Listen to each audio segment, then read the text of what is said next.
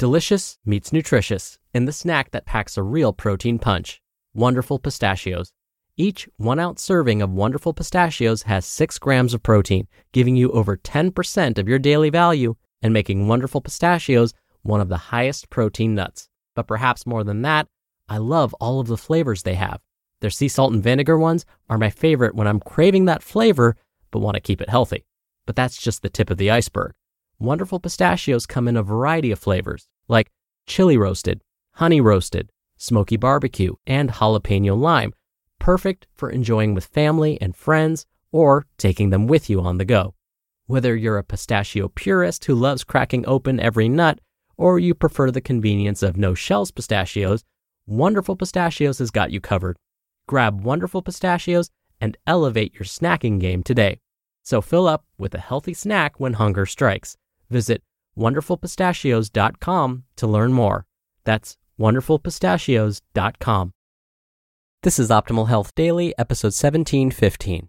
Does having a higher body fat percentage make you less anabolic? By Leah Higl of idealnutrition.com.au. And I'm Dr. Neal Malik. Hey there, and a happy Cinco de Mayo if you celebrate. Welcome back to another episode of Optimal Health Daily. This is where I read to you from some of the best health and fitness blogs on the web, kind of like an ongoing audiobook, and always with a bit of my commentary at the end. Now, so far this week, we've been talking about exercise and building muscle. Now, this seems to be a popular topic, so we'll go ahead and continue with that theme. So, with that, let's get right to today's post as we optimize your life.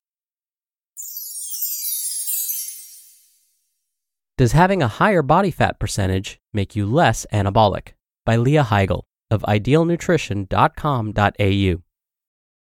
Should I bulk or cut first has been a common conundrum since the dawn of the online fitness world. It was often a heated debate on bodybuilding.com back in the day. Many people believe that getting leaner prior to a bulking phase can improve your ability to build muscle due to an increase in insulin sensitivity. The theory is that as your body fat gets higher, your muscles become less responsive to insulin, which means nutrients are diverted away from the muscle. This may lead to less hypertrophic or muscle building potential. Therefore, cutting before a bulking phase and or periodically throughout a long bulk phase could improve overall gains in lean mass. But does this theory really check out? We have a mechanistic hypothesis but does it really work like that in practice?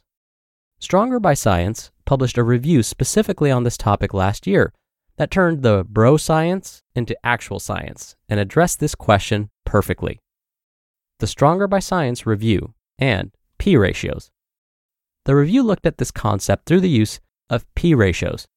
A P ratio is the change in fat free mass divided by the change in total body mass.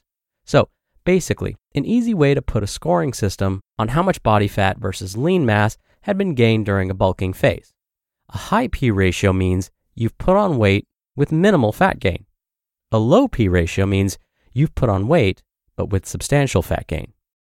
This system starts to fall apart a bit when you have very poor outcomes, loss of lean mass with weight gain, and really great outcomes, loss of body fat with gains in lean mass leading to overall weight gain but we won't go into that much complexity here. This is still a great way to view these changes in body composition. Eric Trexler, the author of the review, mentioned two observations that really had him second guessing the idea that being leaner means better gains in lean mass. These were 1.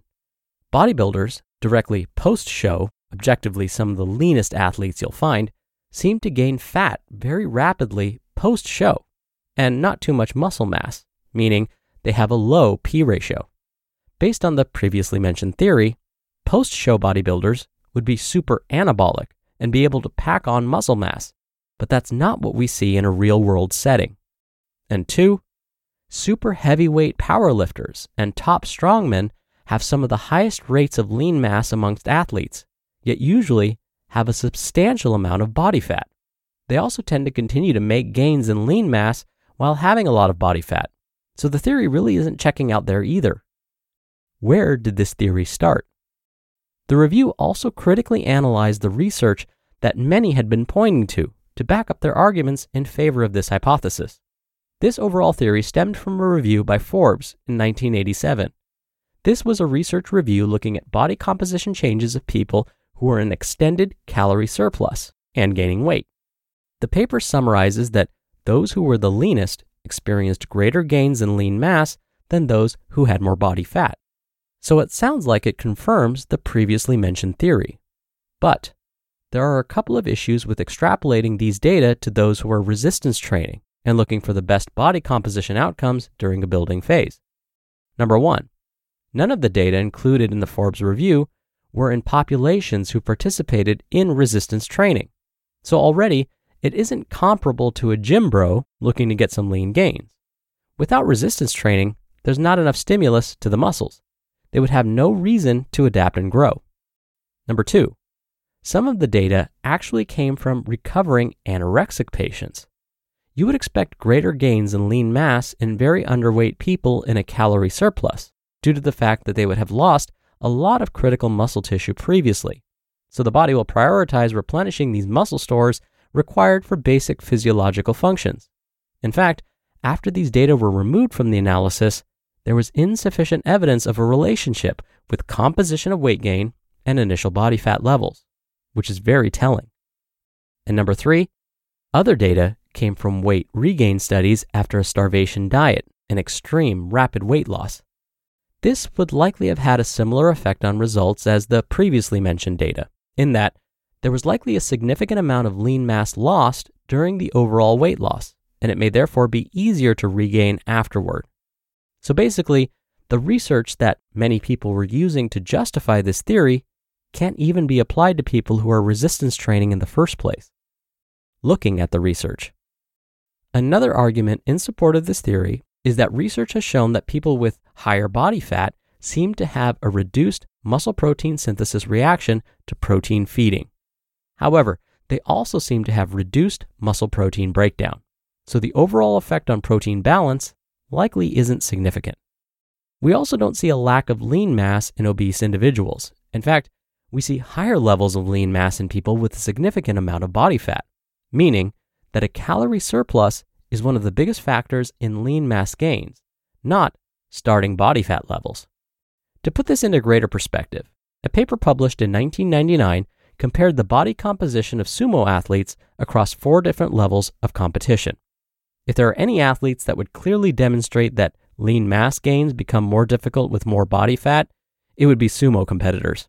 However, what this research found was that the lowest ranking competitive class had similar body fat percentages when compared to the highest ranking class, even though the higher ranking class was on average more than 50 kilograms heavier. This pretty clearly demonstrates that lean mass gains can be plentiful even when high levels of body fat are present. Another good example? Research performed on American football players.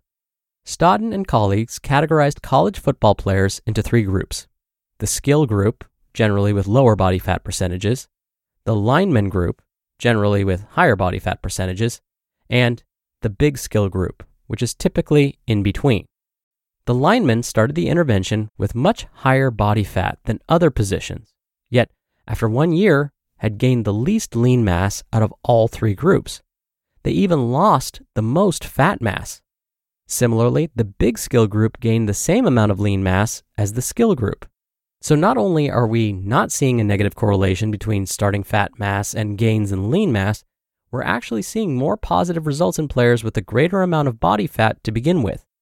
Now, this isn't to say that more body fat means more gains, it does disrupt the notion that body fat impairs muscle growth.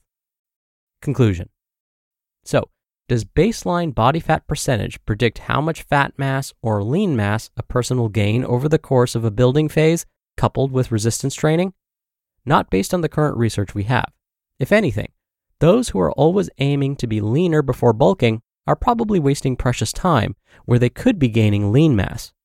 Weight gain is directly related to the degree of overfeeding, also known as the size of the calorie surplus.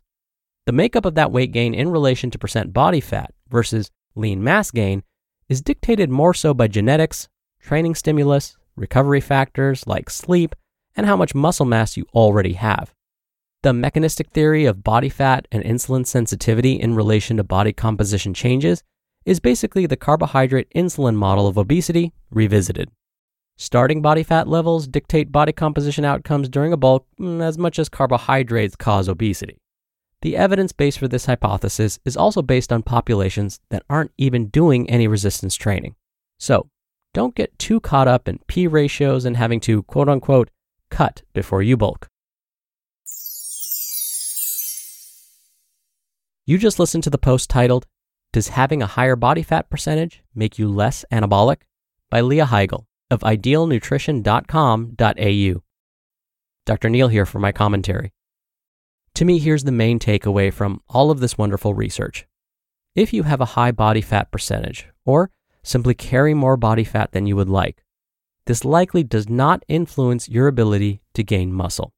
Rather, building muscle comes back to the basics Meaning, in order to build muscle, we need to stimulate its growth. To stimulate muscle growth, we need to place some demand on those muscles. And second, we need to consume the right fuel to support their growth. Both carbs and protein help fuel their growth, and consuming enough calories will also help fuel their growth. All right, that'll do it for today. Don't forget, I'll be back here tomorrow for our usual Friday Q&A, so stay tuned for that where your optimal life awaits.